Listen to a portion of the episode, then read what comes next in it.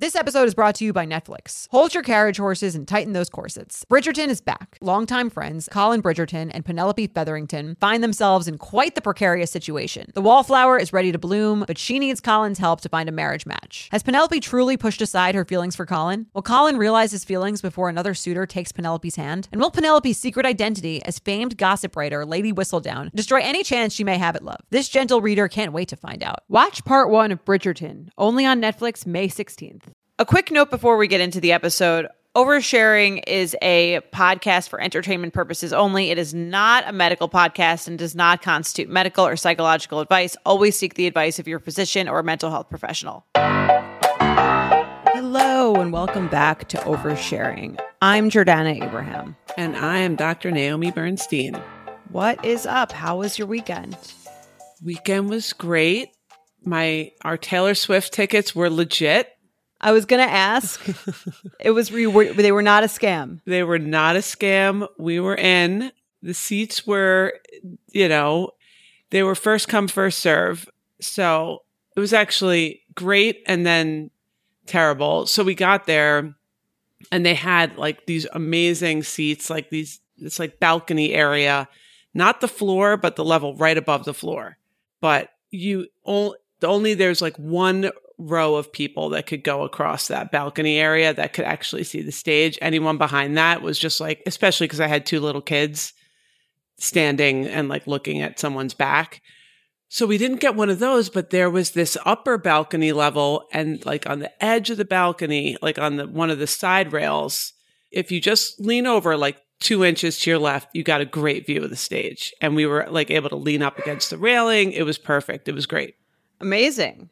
That's like the best. Four songs in, as we're like jamming out, watching Taylor Swift. Who ruined it? The security guard comes over and he's like, you guys can't stand here. This is like a no standing area. And we had gotten there like two and a half hours early. We were saving those seats with our lives. Like we were taking turns going to the bathroom. We were not okay. leaving those spots. And I was so annoyed because I was like, if we weren't allowed to stand here, you should have told us this two and a half hours ago right. when so we you had could been- find better seats. Yeah. Exactly. So by the time he told us to leave, it was packed. There was nothing left. So it was kind of a somewhat downhill from there. But we, you know, we were in First there. First four songs. The yeah. Oh, that's a solid, what, twenty minutes? Yeah. No, it was, it was actually, so what happened, the long version of the story is, the guy comes over, four songs in, and the woman in front of me, who had also been standing with us, saving her spot for two and a half hours, started fighting with him. And I was kind of like, okay, that's great. great. Yeah. yeah. That's the best. Let her handle it. So she's like fighting with this guy, and he's basically threatening to call the police. And she's like, what are you going to do? Like, bring the police in here and start arresting people in the middle of the concert?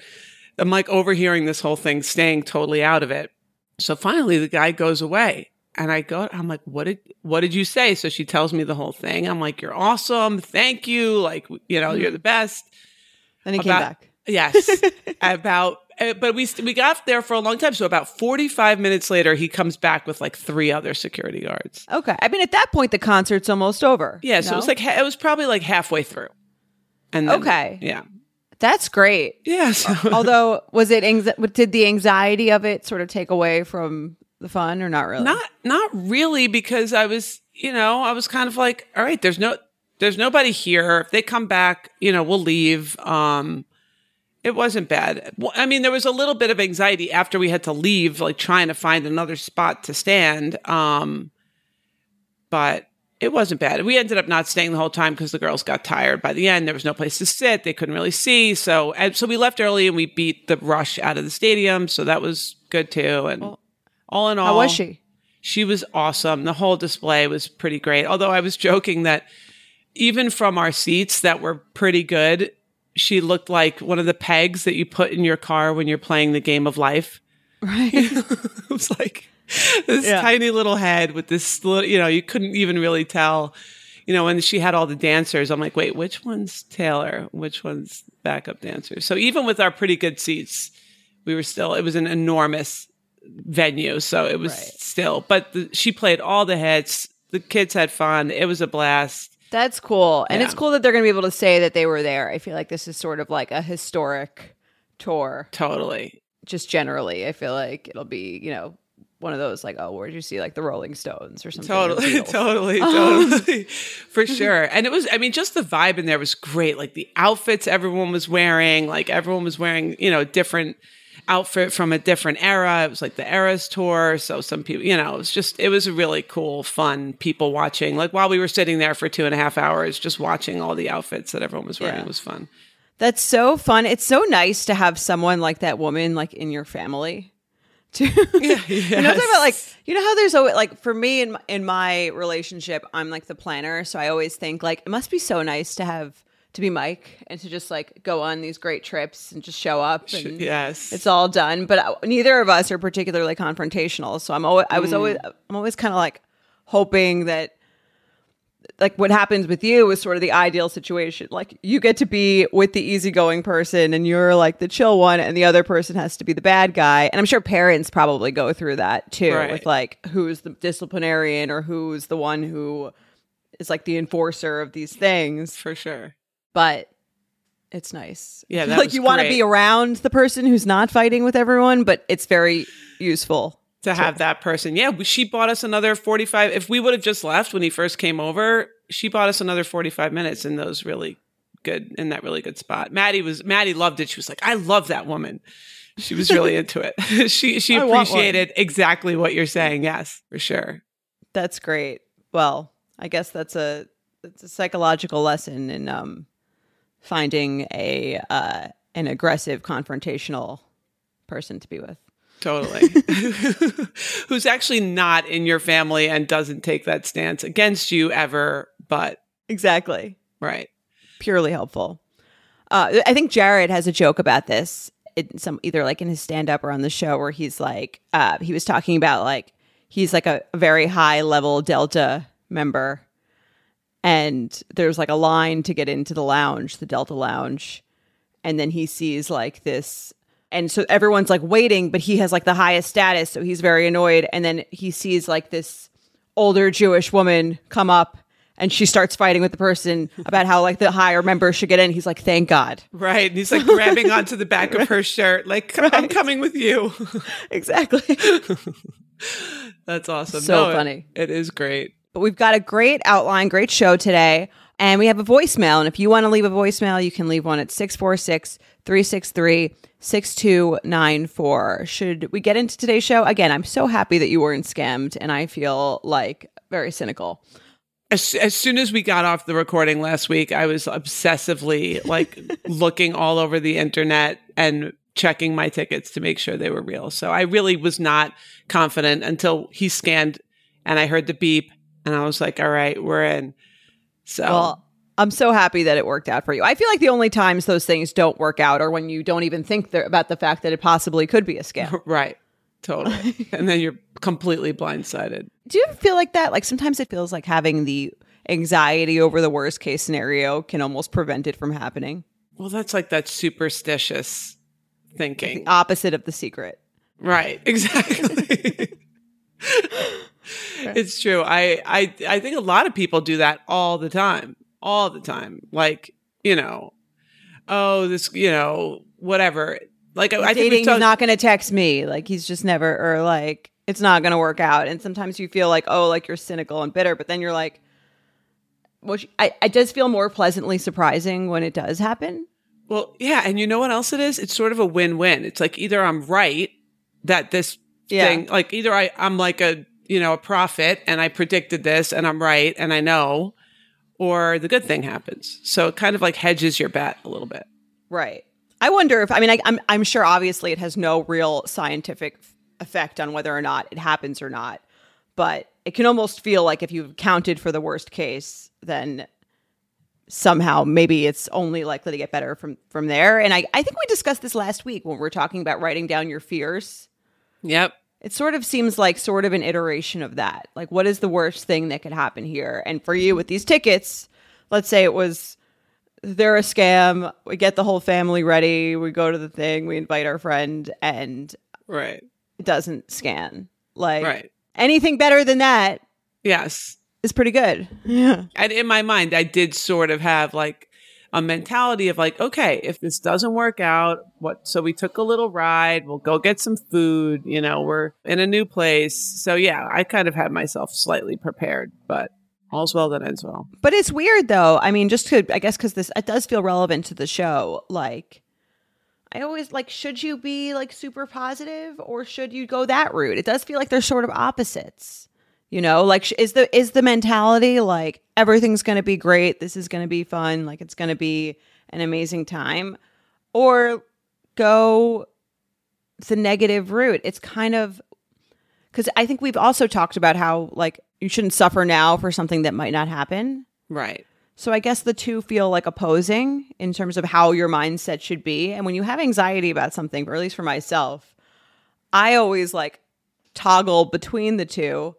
And I'm kind of like, I don't really know which way I should be thinking. I agree that thinking like, oh my God, this is only going to be amazing. I'm not even going to allow the thought into my head that anything bad might ever happen. Right. Probably isn't the best scenario.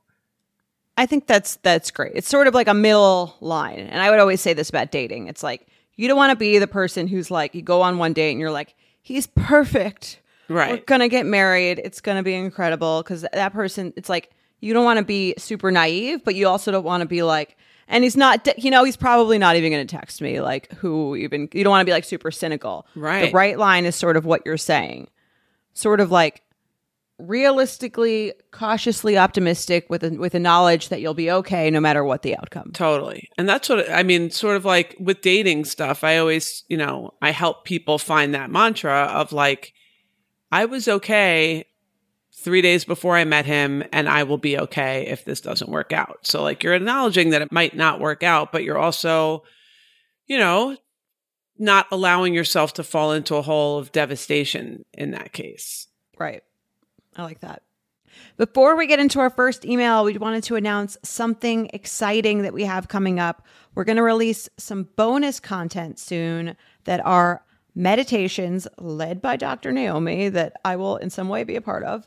Um, and you guys have asked for it. I've seen so many emails asking for meditations. We're not going to release it as part of our normal content, but it will be bonus content. But what we wanted to do with these meditations was have them really applicable to something specific in your lives. So whether that's, you know, you're about to go on a date, or you're about to give a big presentation at work, or some other moment that you feel is kind of like pivotal in your life, or you're about to go into labor. It could be anything.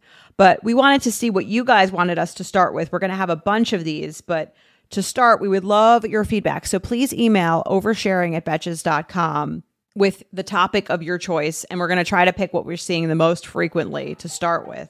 You can make the subject oversharing meditation and just write the kind of topic or the situation that you would love a meditation for. This show is sponsored by BetterHelp. We all carry around different stressors, big and small. When we keep them bottled up, it can start to affect us negatively. Therapy is a safe place to get things off your chest and to figure out how to work through whatever's weighing you down.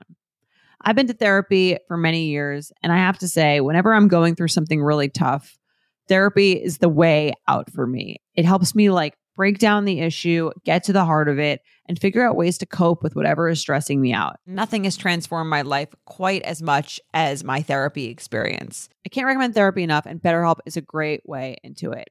If you're thinking of starting therapy, give BetterHelp a try. It's entirely online, designed to be convenient, flexible, and suited to your schedule.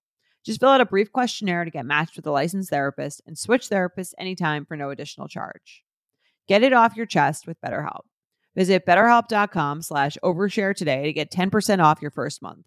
That's BetterHelp, H E L P dot com slash overshare. Okay, well, let's get into our episode. I'll read the first overshare. Hi, Jordana and Doctor Naomi. I'm a recent listener of the podcast. After hearing Jared's praise on You Up with Benefits, um, I decided to add oversharing to my podcast roster and never look back. I've been dating my boyfriend for three years, and I've always gotten along amazingly with his family. I'm even the maid of honor in his sister's upcoming wedding. My boyfriend's mom has always made little comments, like bringing up his ex, comments about girls finding him handsome, and so on. I've never given it much thought until now. That's impressive.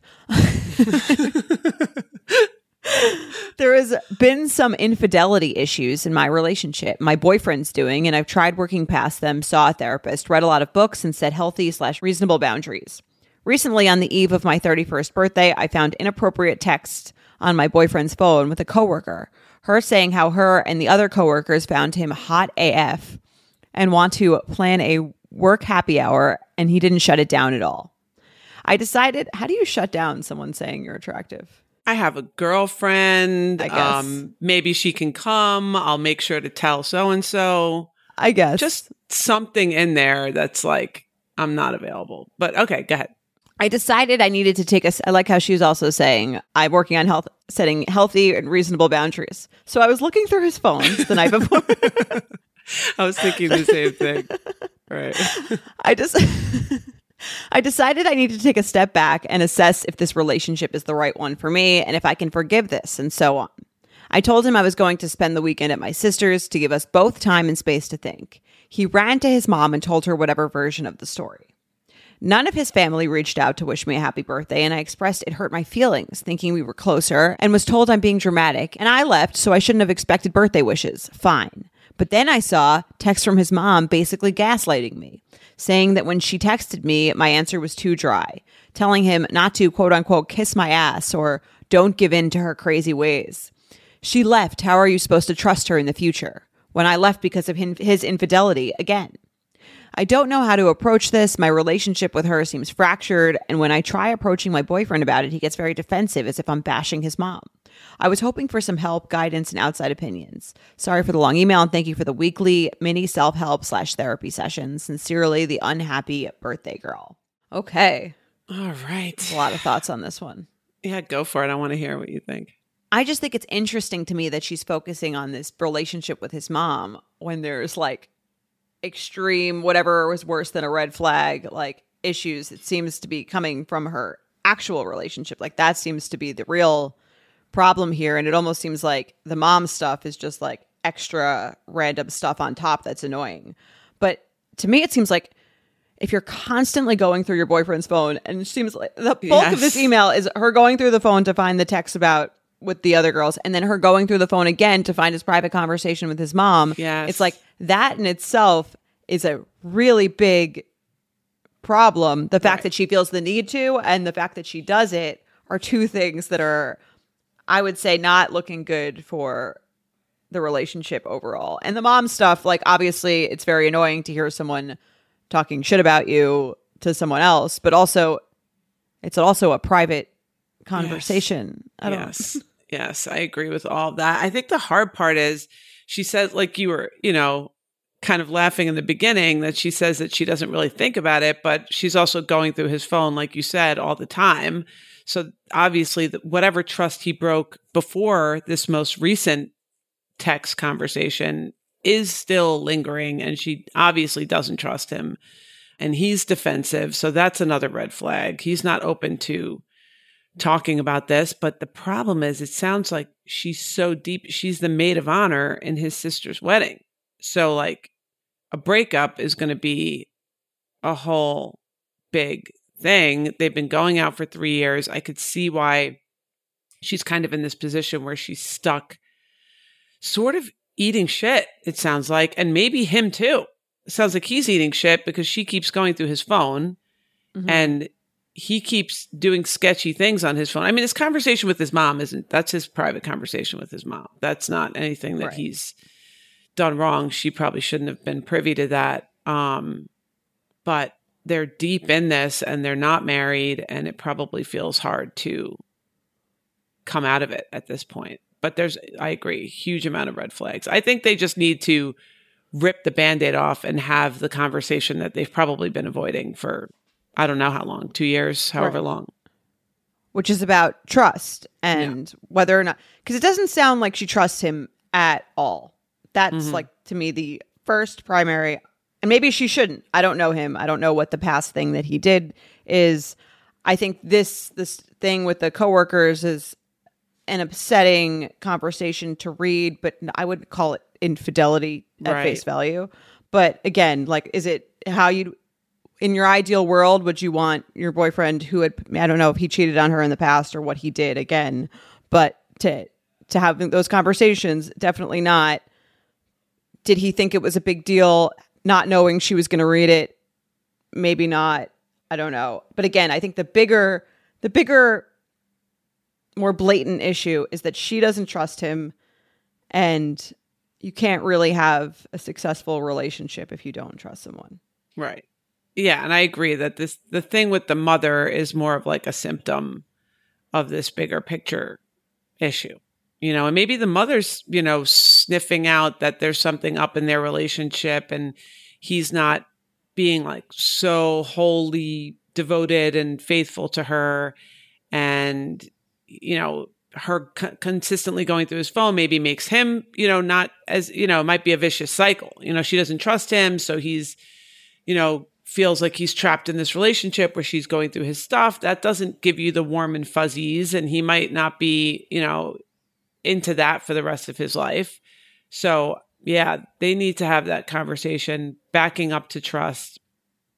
And, you know, the mother is a, could potentially be a non-issue if she feels secure with him and if he has her back. And that was the other piece. Like, I think he's getting defensive of his mom and not necessarily having her back. And that's probably another symptom of the rift between the two of them.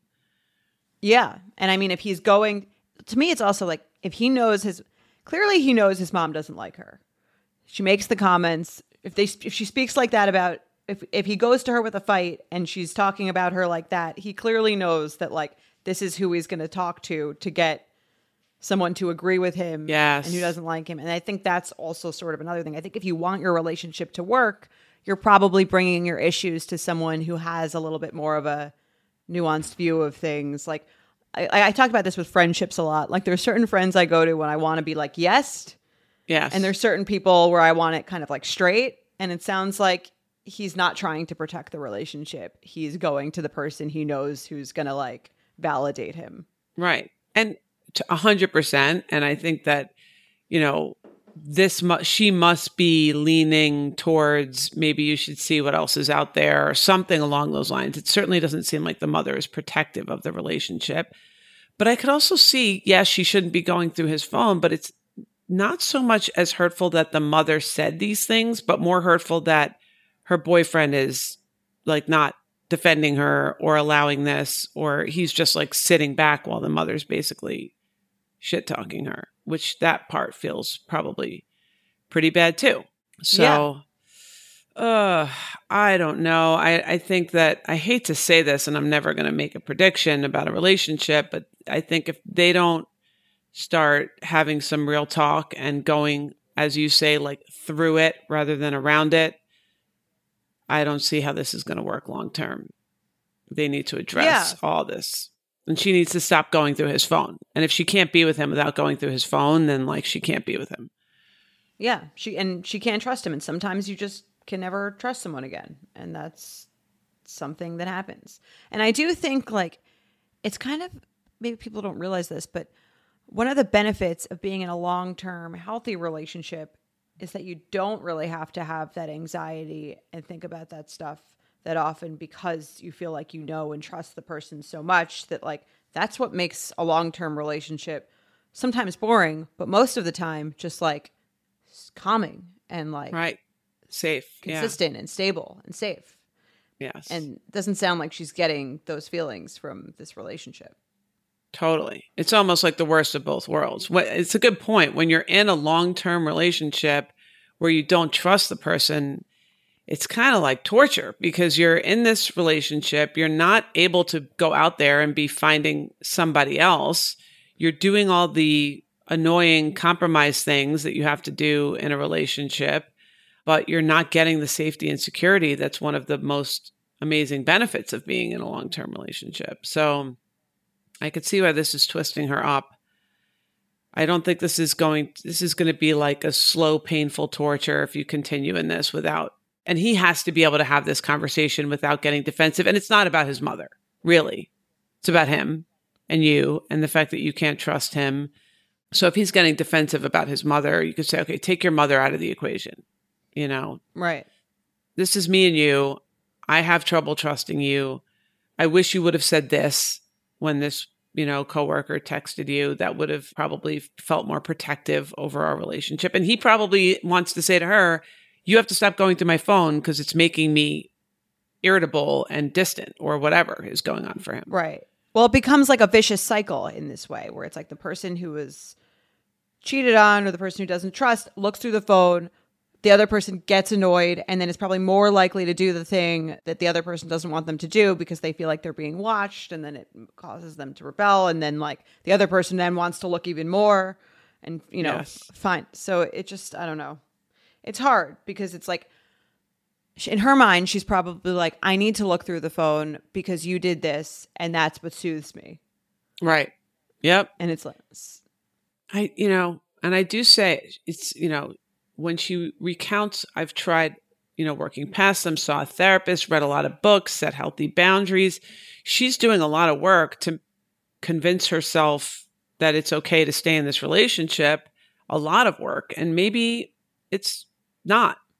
You know, maybe it's just too much damage has been done and she's not able to move past it, because it's not like she's tried. She's tried, you know, reading and therapy, and it sounds like she's doing all this work independently of him to make the relationship work.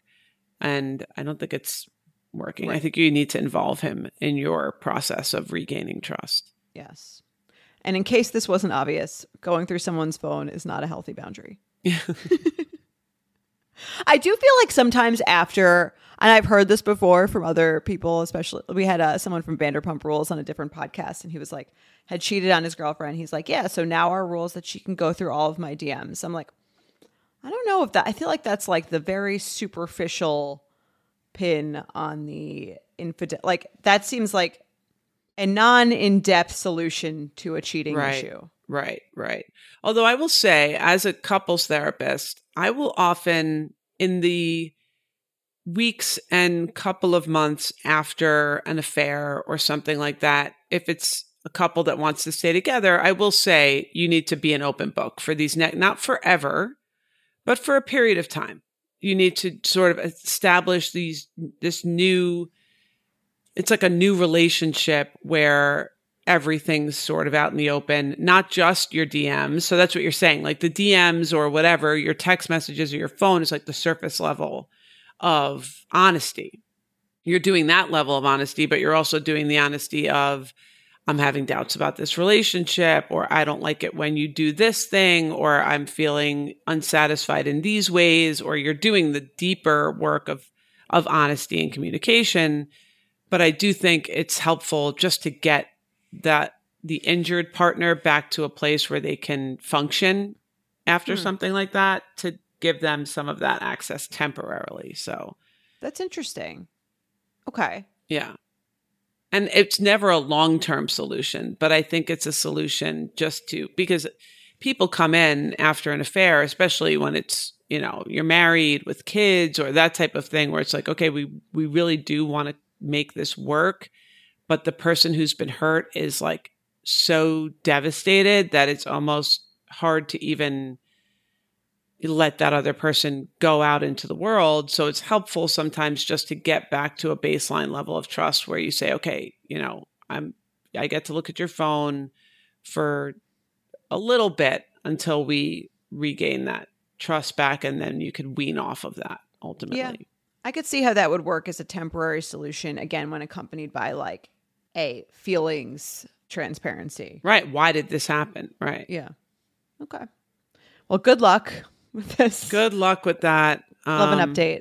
Either way, I think you're going to either heal the relationship on a deeper level, or you're going to move on to something that doesn't feel so unsafe. So I think either way, if, the fact that you're writing in and beginning to address this is great. And If you if you move, if you keep doing what you're doing, you're going to keep feeling how you're feeling. So if you make a move one way or the other, it's only going to get better. Great. Summer is just around the corner, so it's time to say goodbye to those jackets and sweaters, and hello to shorts and tees. I wanted to update my wardrobe for the long haul without spending a fortune. Luckily, I found Quince. Now I have a lineup of timeless pieces I want that will keep me looking fresh year after year. I got the most beautiful silk skirt from Quince. I am so excited to wear it. It fits amazing. It is so well priced for the high quality it is. It looks so expensive, but it's actually quite affordable. Quince has amazing items like premium European linen dresses, blouses, and shorts from thirty dollars, washable silk tops, timeless fourteen karat gold jewelry, and so much more. The best part, all Quince items are priced fifty to eighty percent less than similar brands. Quince cuts out the cost of the middleman by partnering directly with top factories and passes that savings on to us. And Quince only works with factories that use safe, ethical, and responsible manufacturing practices and premium fabrics and finishes, so you can feel good about what you're wearing on every level. Get warm weather ready with Quince. Go to quince.com slash oversharing for free shipping on your order and three sixty-five day returns. That's Q-U-I-N-C-E dot com slash oversharing to get free shipping and three sixty-five day returns. Quince.com slash oversharing. Want to read our Betches? Yeah, let's do the Betches. Hi, Jay and Doctor Naomi. I'm a thirty-three-year-old female first responder with an atrocious dating history. After not judging herself, but after a rough breakup in two thousand nineteen twenty, I spent twenty-one and twenty-two working entirely on myself, listening to tons of dating pods, going to therapy, and really prioritizing myself. In twenty twenty-two, I jokingly started saying, I'm holding out for a divorced daddy, because I knew I wanted to be with someone older and I don't want kids of my own. The idea of a divorced dad seemed like the perfect man for me. Fast forward to the end of twenty-two, after re-downloading Tinder for the one hundred seventy-fourth time, I matched with a forty-two-year-old, you guessed it, divorced dad, with a thirteen and ten-year-old.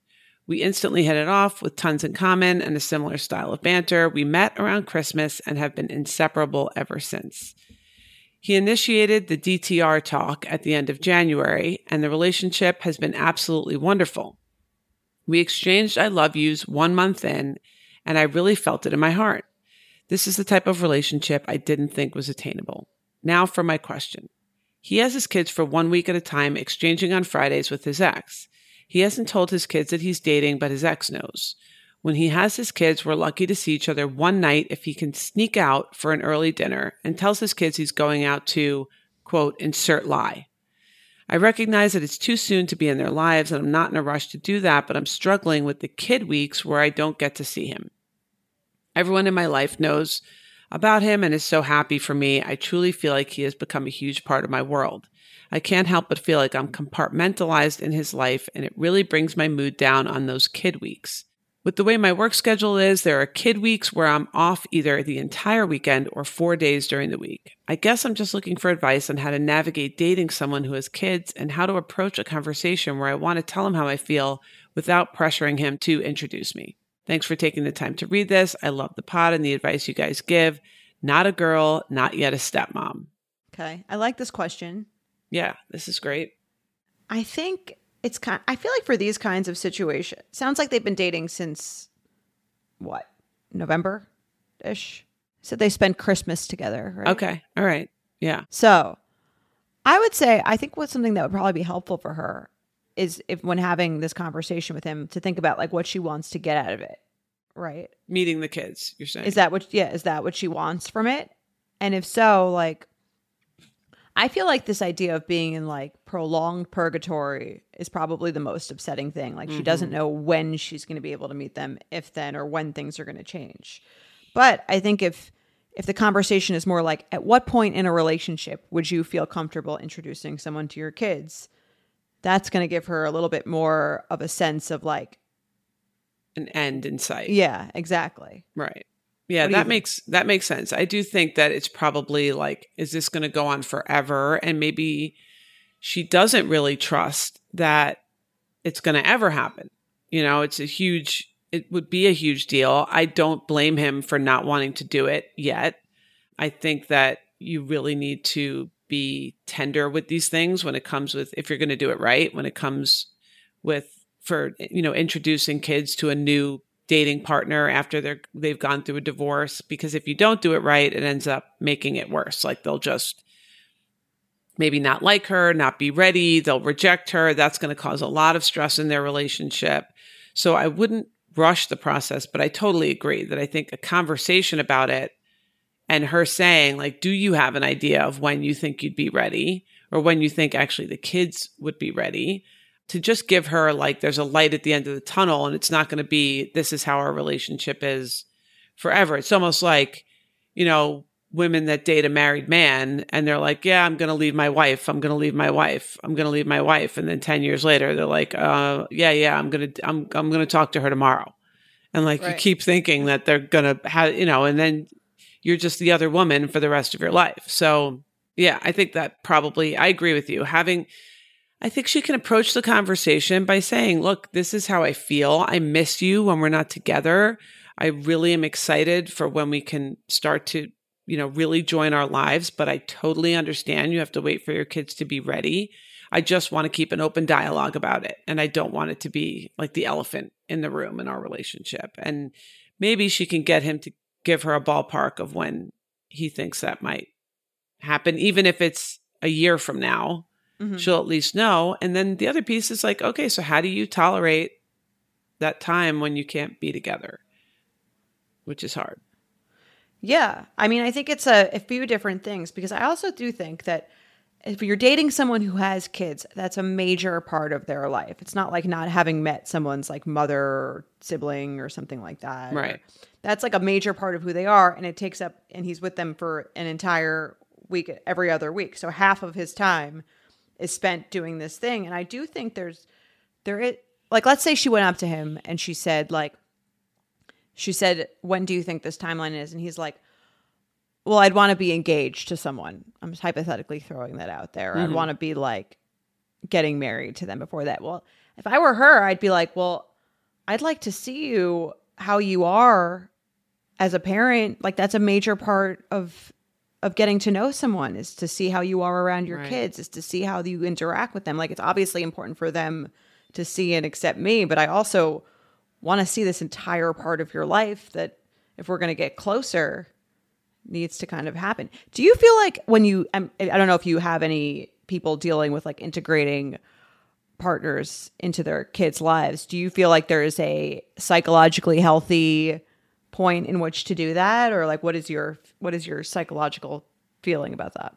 Yeah. I mean, I really think that it is something, I mean, if I had to put a timeline on it, I would say maybe like, you know, once you're really sure about the relationship. So I don't think you can be that sure until it's like maybe nine months in or a year in, or a time when you feel like, okay, this person's really going to be, I'm pretty sure this person's going to be around and not just riding this wave of excitement of like, oh my God, but I, lo- you know, we have so much fun together and I'm so excited and my kids are going to be happy for me and they're going to be so excited. It's like you're, you're under the spell of the honeymoon phase, mm-hmm. and you don't want to drag your kids into that. Like you want to make sure that you're kind of beyond, like they said, they said, I love you a month in, they've been inseparable. So I think they're like in this honeymoon phase piece of the relationship. So I would recommend waiting until that.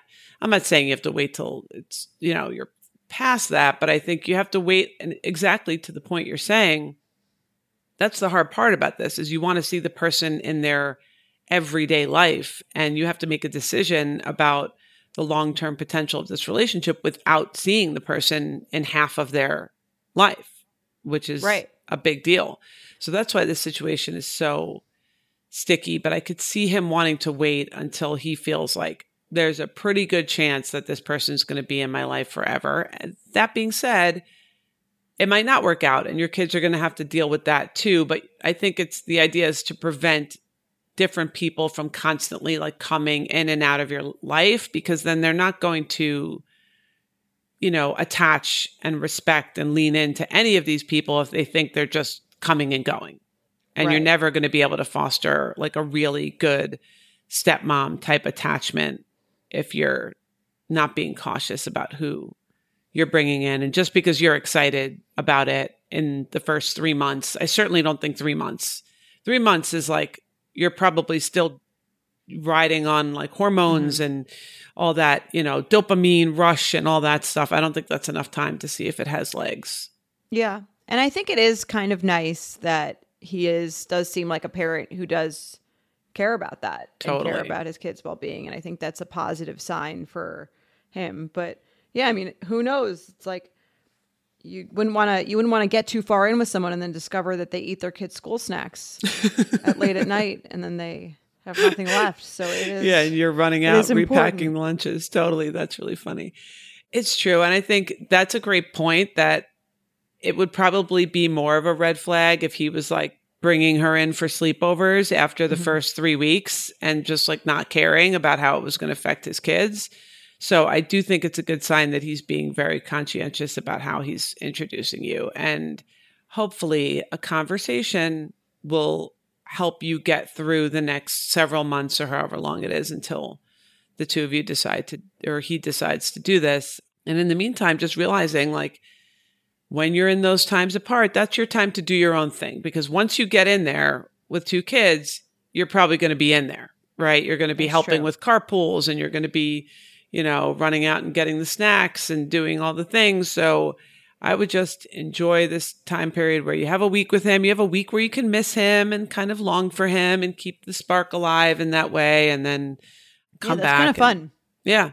It's like what you said when you went on your girls' trip and, you know, you were like, Mike was like, yeah, I was busy or whatever. Yeah. Like, wait, wait, what? What do you mean? What? Keeps it oh. exciting. Yeah. Yeah. No, I think there's something to that. And like you said, if she really does want to do this stepmom life, it's she's going to be like in the role of caretaker. And that's a great point that she should sort of, if she really truly sees herself being with this person long term, she should maybe like really try to enjoy this time to herself for as long as she can, because I'm sure even if you're not the real mom, being a stepmom does involve a lot of similar responsibilities as being a sure. mom, especially when you have the kids. Right. Yeah. And I think she might feel better with the conversation if he's just like, look, I really do see a future with you. I think about it all the time. If he could say things to her that make her feel that he's not not introducing her because he doesn't see it going somewhere, but that it's just, you know, he doesn't think his kids are ready.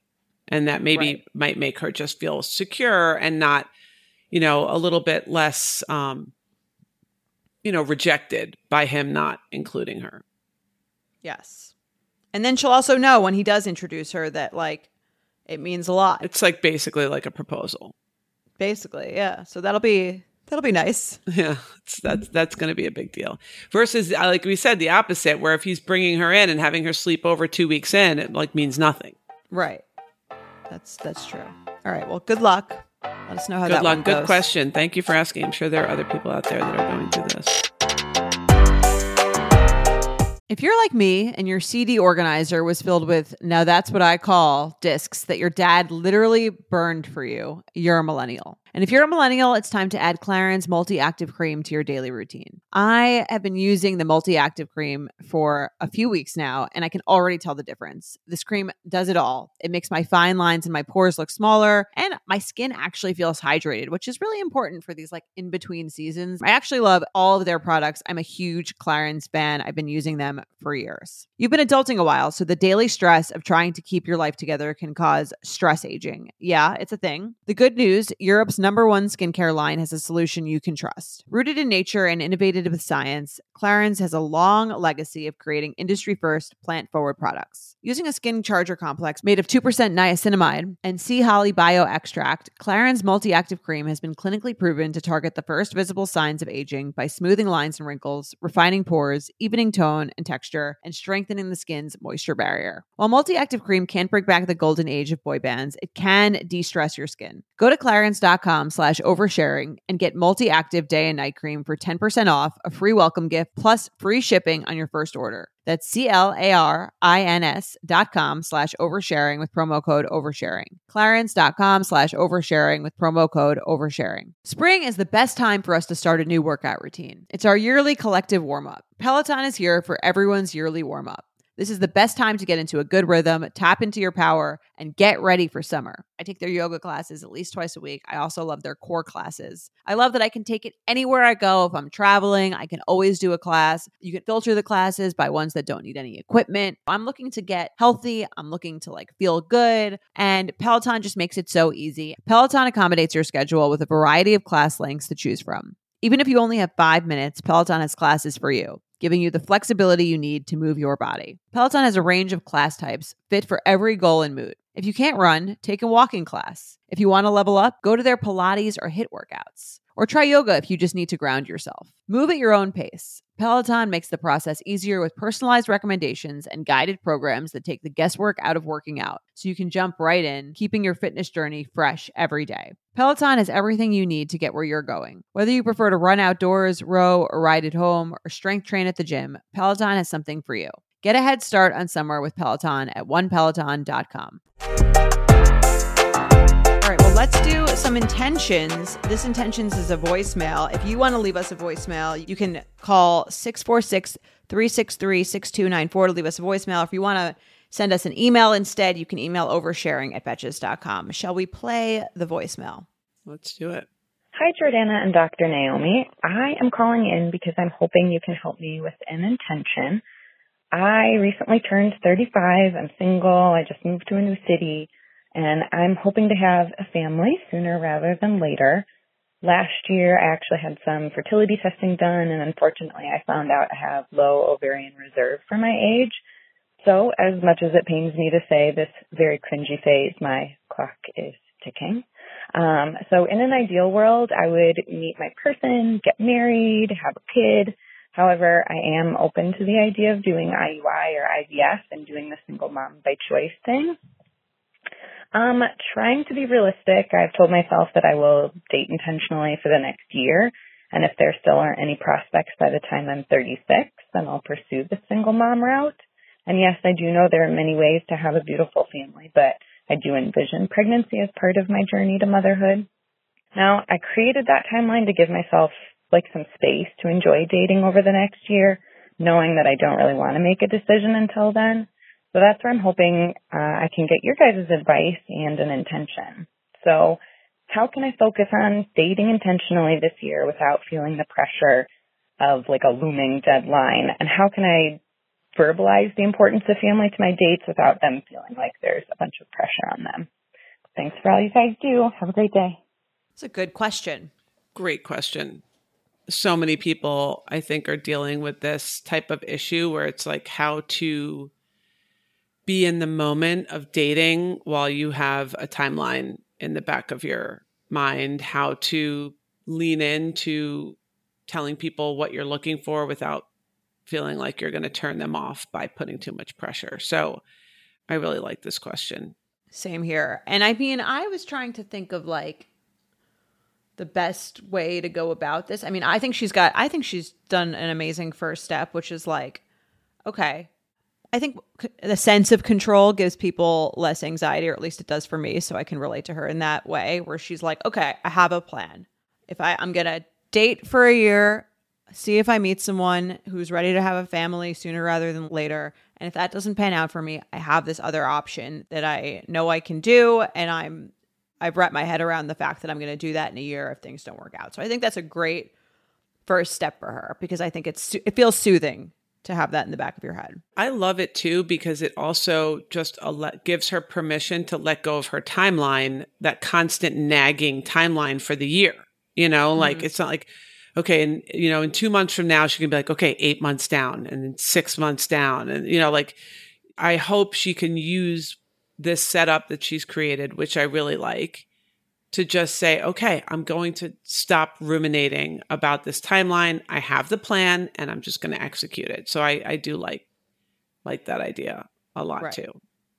And then in terms of like what she should be telling these dates, sometimes I'm conflicted about this when I hear emails like this kind of thing, but I do kind of feel like if something is a big priority for you and a really important part of how you see your future, it's not weird to bring it up like really early on in dating mm-hmm. because the person, people who are scared off by it are going to be scared off by it when they hear about it six weeks in and you're already more invested. And the people who are not are going to be like into it and excited about it.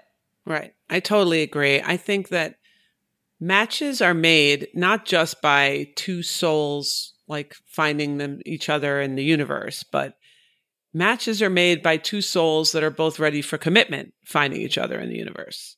You know, so like I always say, if I if I would have met my husband when he was twenty-four, we would not have worked out. Like you have to meet someone at a time when you're both ready to do the pros and cons game.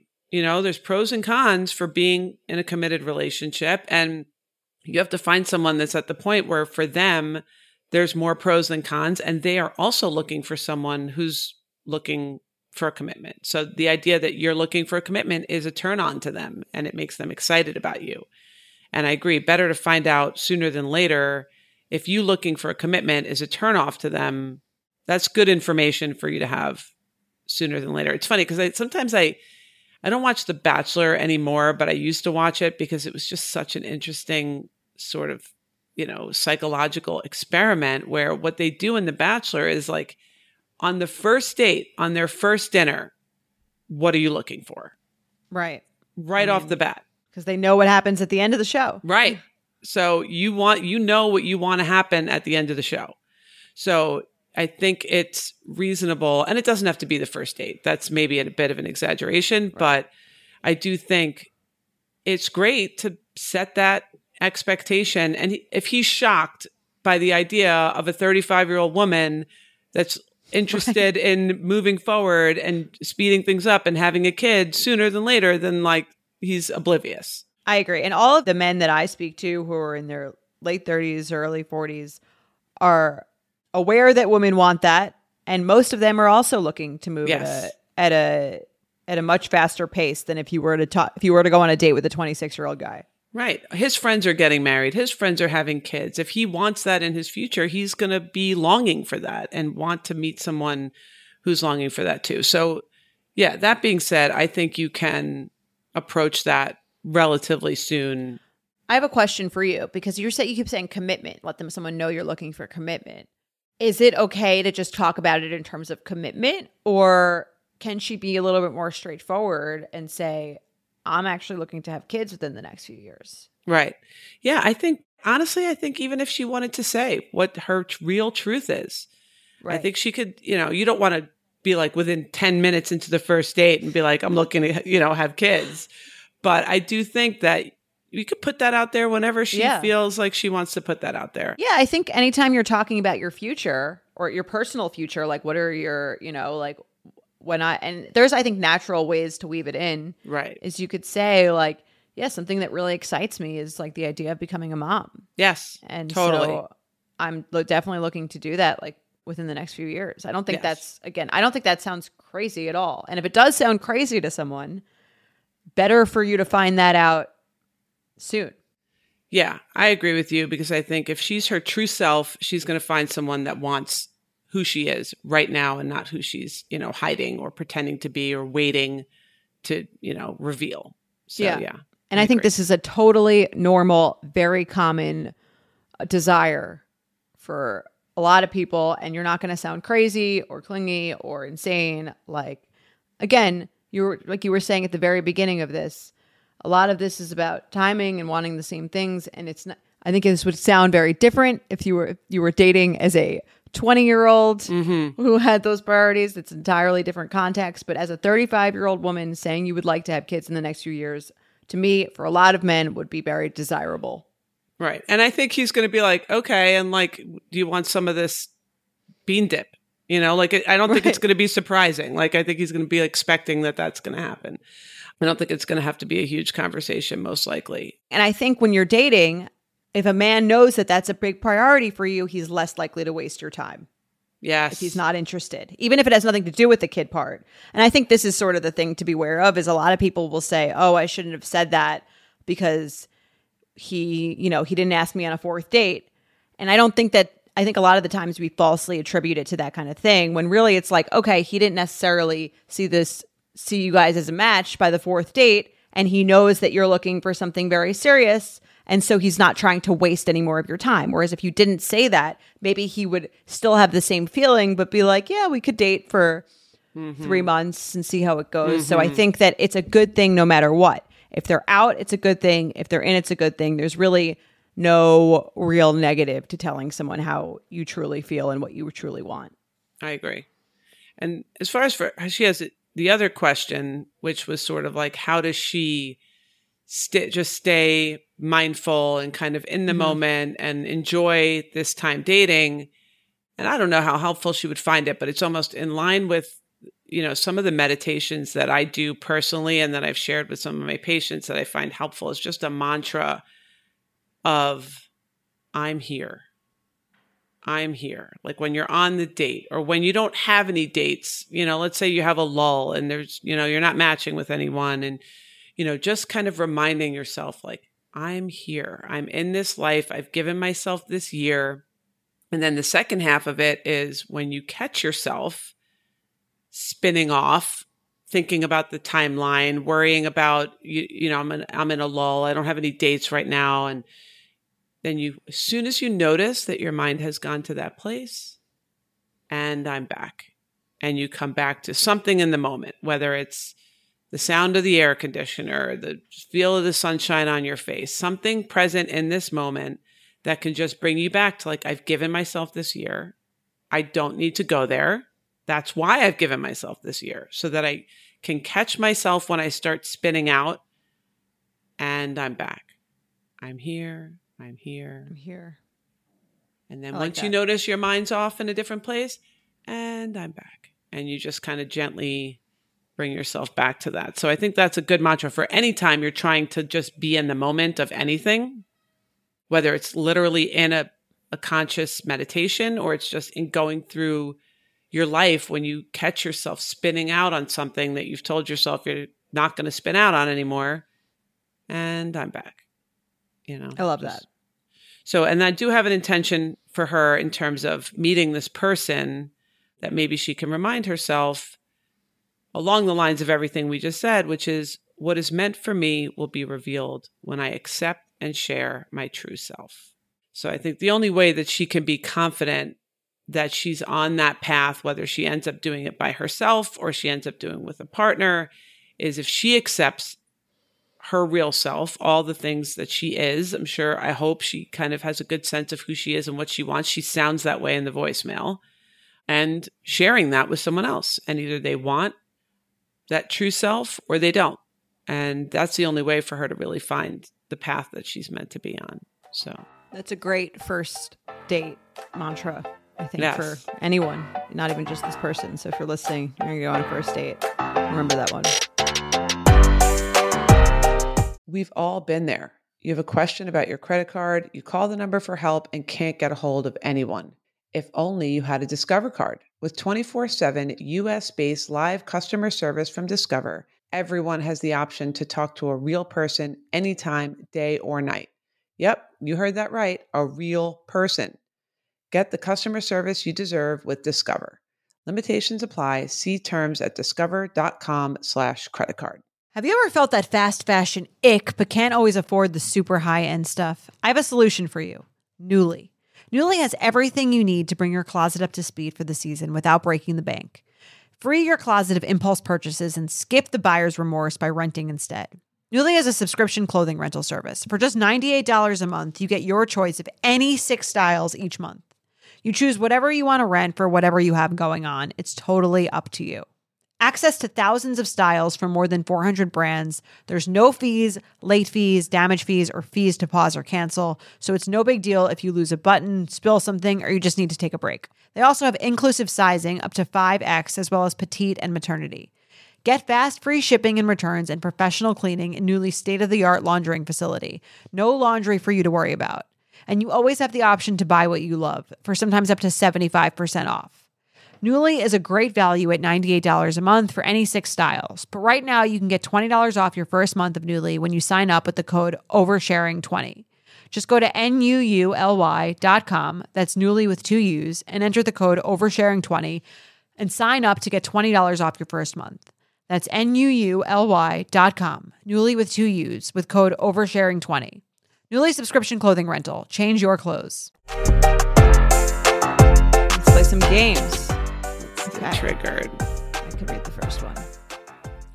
Hey, Jordana and Doctor Naomi, I heard the intention recently about the changing body during pregnancy, which I loved and have been trying to incorporate those intentions in my own life. I'm currently twenty-four weeks pregnant with my first baby. I know a lot of pregnant women deal with rude comments from people, but some have gotten me extremely triggered at work, particularly too from coworkers. Wow, you're only halfway? You're going to be huge. And another one, staring at my belly. how much time do you have left? Holy shit. When another coworker, when insert another coworker's name was pregnant, she was so much smaller than you. Second one was from a male, which somehow made me feel more annoyed. At twenty-four weeks, I've only gained fourteen pounds, which I don't even think was that much. When I was in college and for a few years after, I went through some issues with my body, very restrictive eating and exercising, an unhealthy amount that I have worked through with my therapist, and I'm in a much healthier place now. But I am not sure if that's why I'm more triggered by these statements than I should be. I just feel like there are nicer ways to say things like, how about you look great, you're glowing, instead of watch out, wide load coming through, or just don't say anything at all. So am I being dramatic? How triggered would you be?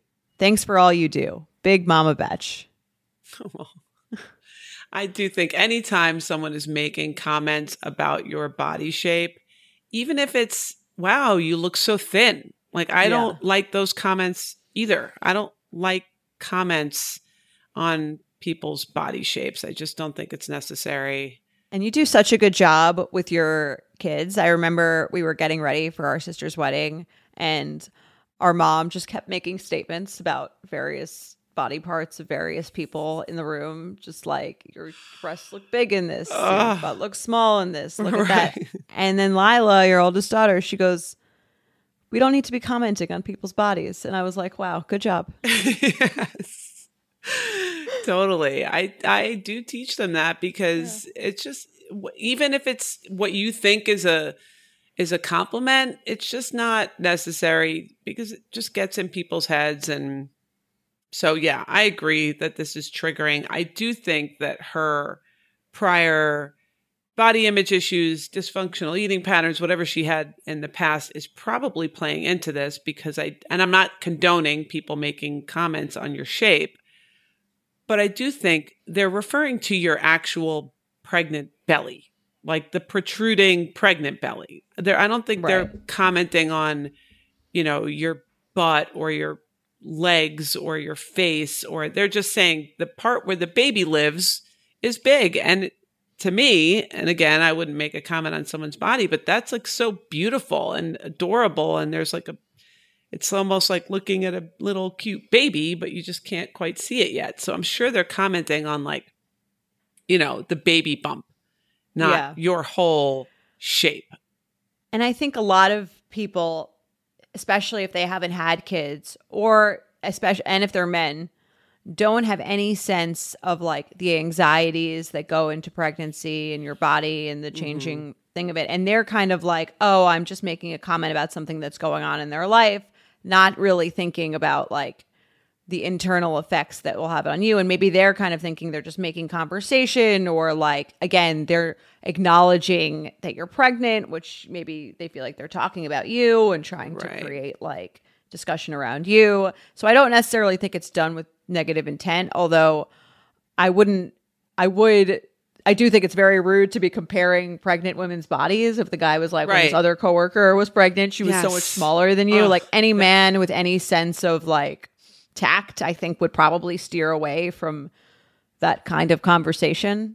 Totally, totally. I that one for sure is so triggering. And I've heard women get triggered in the opposite way where someone's like, oh, so-and-so was so much bigger than you at this point. And then you're like, oh, is my baby too small? Is it not right. growing well? Is there something wrong? Maybe I need to go to the doctor. Like, so you can go either way with just getting in your head and people don't realize it. But yeah, certainly there's so many other ways to acknowledge someone's pregnancy without comparing them to another pregnant woman's body. It's like, oh gosh, that guy needs, yeah, you know, a little. Although I should, I should stop doing that, I guess. Whenever I see a, a visibly pregnant woman that's like my friend, I'll be like, you look so cute, but like maybe they don't like that either. I don't know. I think that's totally fine. I think you look so cute is totally fine. Or if it's like just overtly positive. Um, but I get, I think what you're saying, like, I do think people love the baby bump. It is so cute. It's like just such an adorable shape. I know that now that I'm kind of out of it and I'm not going to be doing it again, I always see pregnant women and I'm like, oh my gosh, you are so, like, I almost feel like I'm looking at a baby sometimes. Right. I'm like, you're it feels so like cute. Just like a cute, like, look. But I also yeah. know that, like, that you thinking someone looks look cute, and a lot of women, when I'm simultaneously saying this to them, like they don't feel they don't great. feel cute. Yeah, they don't feel cute, so it almost can feel like everybody just notices. A reminder, yes. yeah, a, a reminder that everyone notices, and they might think that they might not believe you and think you're just trying to say, and maybe they'd rather just not even think about how they look. It, for some people, that's a reality. So I right. try to acknowledge that too. Yeah, I do think if you're gonna say anything, "Oh, you look so cute," is a great thing to say. But I would give this high. I would say, especially the man's comment, I would give okay. it like an eight. Yeah, I agree. Yeah. Comparing her to the other pregnant woman, because then it's just, no matter what, she's going to feel bad about it. If she's bigger, she might feel bad. If she's smaller, she might feel bad. So yeah, I would give this an eight. But again, for the for this listener, go back to the intentions, the mantras that we set from the other episode. Your body's changing. It's doing exactly what it's supposed to do right now. And it, and it really is beautiful. And if they say you're big, I doubt they're not implying that your, you know, whole body is blowing up. They're implying that the baby inside is, you know, sticking out, and it's probably a super cute look. So I hope you can relax into it. But yeah, I would, I would agree with an eight. Do you want to read the next one? Yeah, sure. Hey, Jordana and Doctor Naomi, I have a triggered scenario, but would also love any feedback or suggestions on how to handle the situation going forward. I'm a young breast cancer survivor. I was diagnosed at thirty-one, and I'm currently five years cancer-free. I'm lucky enough that my parents have offered and can afford to pay for the medicine needed to keep the cancer from returning. I usually hit my out-of-pocket max every year. I'm extremely grateful because I would not be able to stay at my current nonprofit job, which I love and feel really passionate about, if they weren't doing this for me. I would have to find a job with better healthcare or stop taking the medication. The triggering part is at the beginning of the year, we receive large bills because my out-of-pocket max has gone back to zero. In the past, my mom has made comments and complains about how high the bills are. She recently began to complain about them again, including a comment about what I was going to do once her and my dad are gone and not paying for my medication anymore. I joked back with her that I'll use my inheritance, and then tried to leave their house before completely breaking down, which didn't happen. My parents and I tried to talk it out, them saying they're happy to pay it, my health is worth it, and that they would do anything and everything for me. I know all of this, and yet the comments still hurt. Makes me feel like a burden, that I'm taking away money that could go to my younger brother in the future, but also can't and don't want to stop taking the medication. I can't keep having this happen every year. Please help. Just trying to survive, Betch. Yeah, this is this is a tough one. This is I could it's very it's always, I think, very upsetting when you feel like something is given to you, but then you're made to feel guilty about it. Right. Yeah. I agree. I wonder if maybe sometimes what I what I could see happening, and I don't know, this is a guess, so I could be wrong. Maybe in some way she's, and I'm not faulting her, but maybe there's a dynamic going on where she might not be verbalizing her appreciation enough. So that's mm-hmm. what's making them feel like they need to make comments to like kind of make sure that she knows like, hey, we're still paying for this, um, which I agree is annoying. And they should just, you know, it's almost like, if you have to make it known that you're giving a gift, like you should just give, just give it, but right. or don't they, give it if you right. if it's about that. I guess totally, I don't know. totally. Yeah. Like you should just be giving it out of the goodness of your heart instead of for the you know acknowledgement and the accolades of giving it. But the reality of it is that maybe she feels bad, so she doesn't really talk about it because it's already makes her kind of feel bad, so she might avoid the topic, and so then they potentially feel like, well, she's not mentioning it. She maybe totally forgot about the fact that we're still paying for this. And so they feel the need to keep bringing it up. Possibly. I could be wrong on that. Mm-hmm. But one thing that might help is if she proactively jumps in every now and then and just says, I just want you to know, I really appreciate this. You know, I haven't forgotten that you're doing this for me, and I just want to let you know how much I appreciate it. Or, you know, giving them some gesture or token of affection or something where they can know, okay, she's aware. Because I think the fact that they're bringing it up right. is because they somehow want you to be aware or have some kind of dialogue about the fact that this is happening.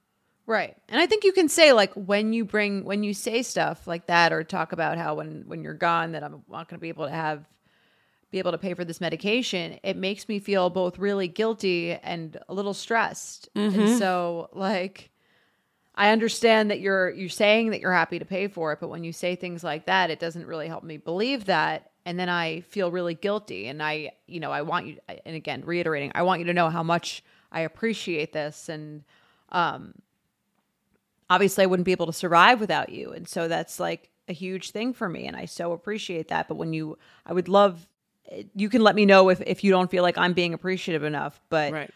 I would, whatever, like I just, when you make these comments, it makes me feel really bad. Yes. If they're your parents, like it seems like they were regretful after that. Right. Right. Yeah. I think, you know, it sounds like they had that conversation, and I hope she said exactly what you just said to let them know how terrible it makes that her feel. And that she, you know, especially that one comment, like you said, it's just like so stressful. Like, I'm gonna have to be grieving you and now worrying about how, you know, like that just, that sounds like an almost torturous kind of comment. So that one I agree is super triggering out of all of them. But I think hopefully this could be cured with some conversation, maybe like the one you had, but also just there's some reason why they keep doing this. I'm sure it's not to hurt you. I'm sure they don't want to stress you. They don't want to make you feel bad, but there's a chance that they might not be feeling appreciated, especially if the bill is going directly to them and they're just paying it. Mm-hmm. Yeah, that's a good point. They might just be like, does she even remember that this is happening? This is a big amount of money. Is she even like, does she forget about the fact that we're still paying this bill? So and obviously you haven't. Yeah. But. And I think like whenever you know that if that bill goes directly to them, whenever you know that's kind of going to come, I would just preemptively give them a call and say, thank you again so much. I just picked up my medication. It just feels, it yes. re- gives me, it relieves so much stress to know that you can financially help me with this. Thank you so much. You'll never, I. I appreciate it more than you know. Yes. And if the bill goes to her and she asks them for money, that would also be a good time to have that conversation right. as you're asking. Right. Totally. Yeah, I could see. And I look, I could see her wanting to kind of avoid it because she maybe feels bad about it. So sometimes when, you know, it's, oh, I'm trying to think of an example, but I think this happens sometimes in relationships where someone does something for you. You feel badly about it. So it almost, instead of expressing appreciation, you just kind of want to bury your head in the sand and like ignore it and pretend mm-hmm. that you don't really notice that it's happening so that you don't have to acknowledge it out loud and feel the feelings of feeling guilty or bad about it. So that might be what's happening, which I can understand, but I think that might help reduce the comments. It's almost like even in a cheating situation, I feel like this happens where if the person who cheated doesn't come every periodically so often and say, I didn't forget what I did to you. I realize that I hurt you. I think about it all the time. Then what ends up happening is the injured partner just makes like passive aggressive comments all the time. Like, oh, she's a blonde. I know you like blondes, right? Whatever it is. And just keeps like making little comments because she wants to make sure that you haven't forgotten about what happened. Right. No, I agree. It's best to preempt that with your own gratitude. Yeah. But I would say this would be that hearing that would be triggering. I'd give it like a seven. Yeah. I would, I mean, the comment about what are you going to do when we're gone, I would give that one like almost a nine because okay. that's just so stressful. It's like, ah. Uh. Right. It's like, not only do I now feel guilty, but I also feel like anxious. Right. Yeah.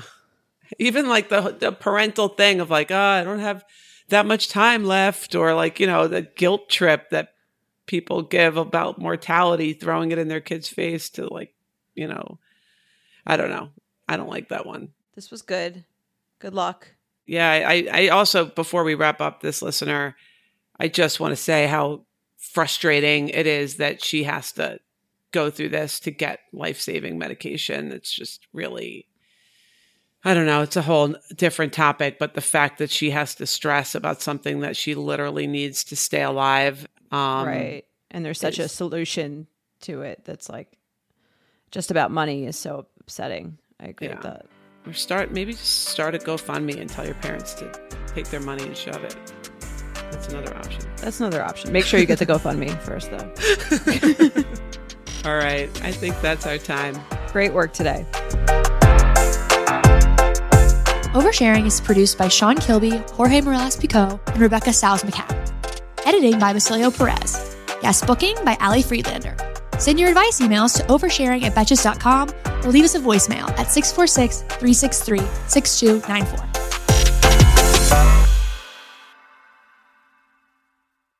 Thank you to our sponsor, First Response. A lot of us test more than once. That's why First Response created the Triple Check Pregnancy Test Kit, which includes three different tests all in one box. The kit includes the early results pregnancy test, one digital pregnancy test, plus one rapid result pregnancy test that gives you fast results in just one minute on the day of your missed period or any day thereafter. Each test in the kit offers a different way to learn your results, so when the time comes, you feel as confident as possible. All First Response pregnancy test products are available for purchase at all major retailers in-store and online. Be sure to pick one up today.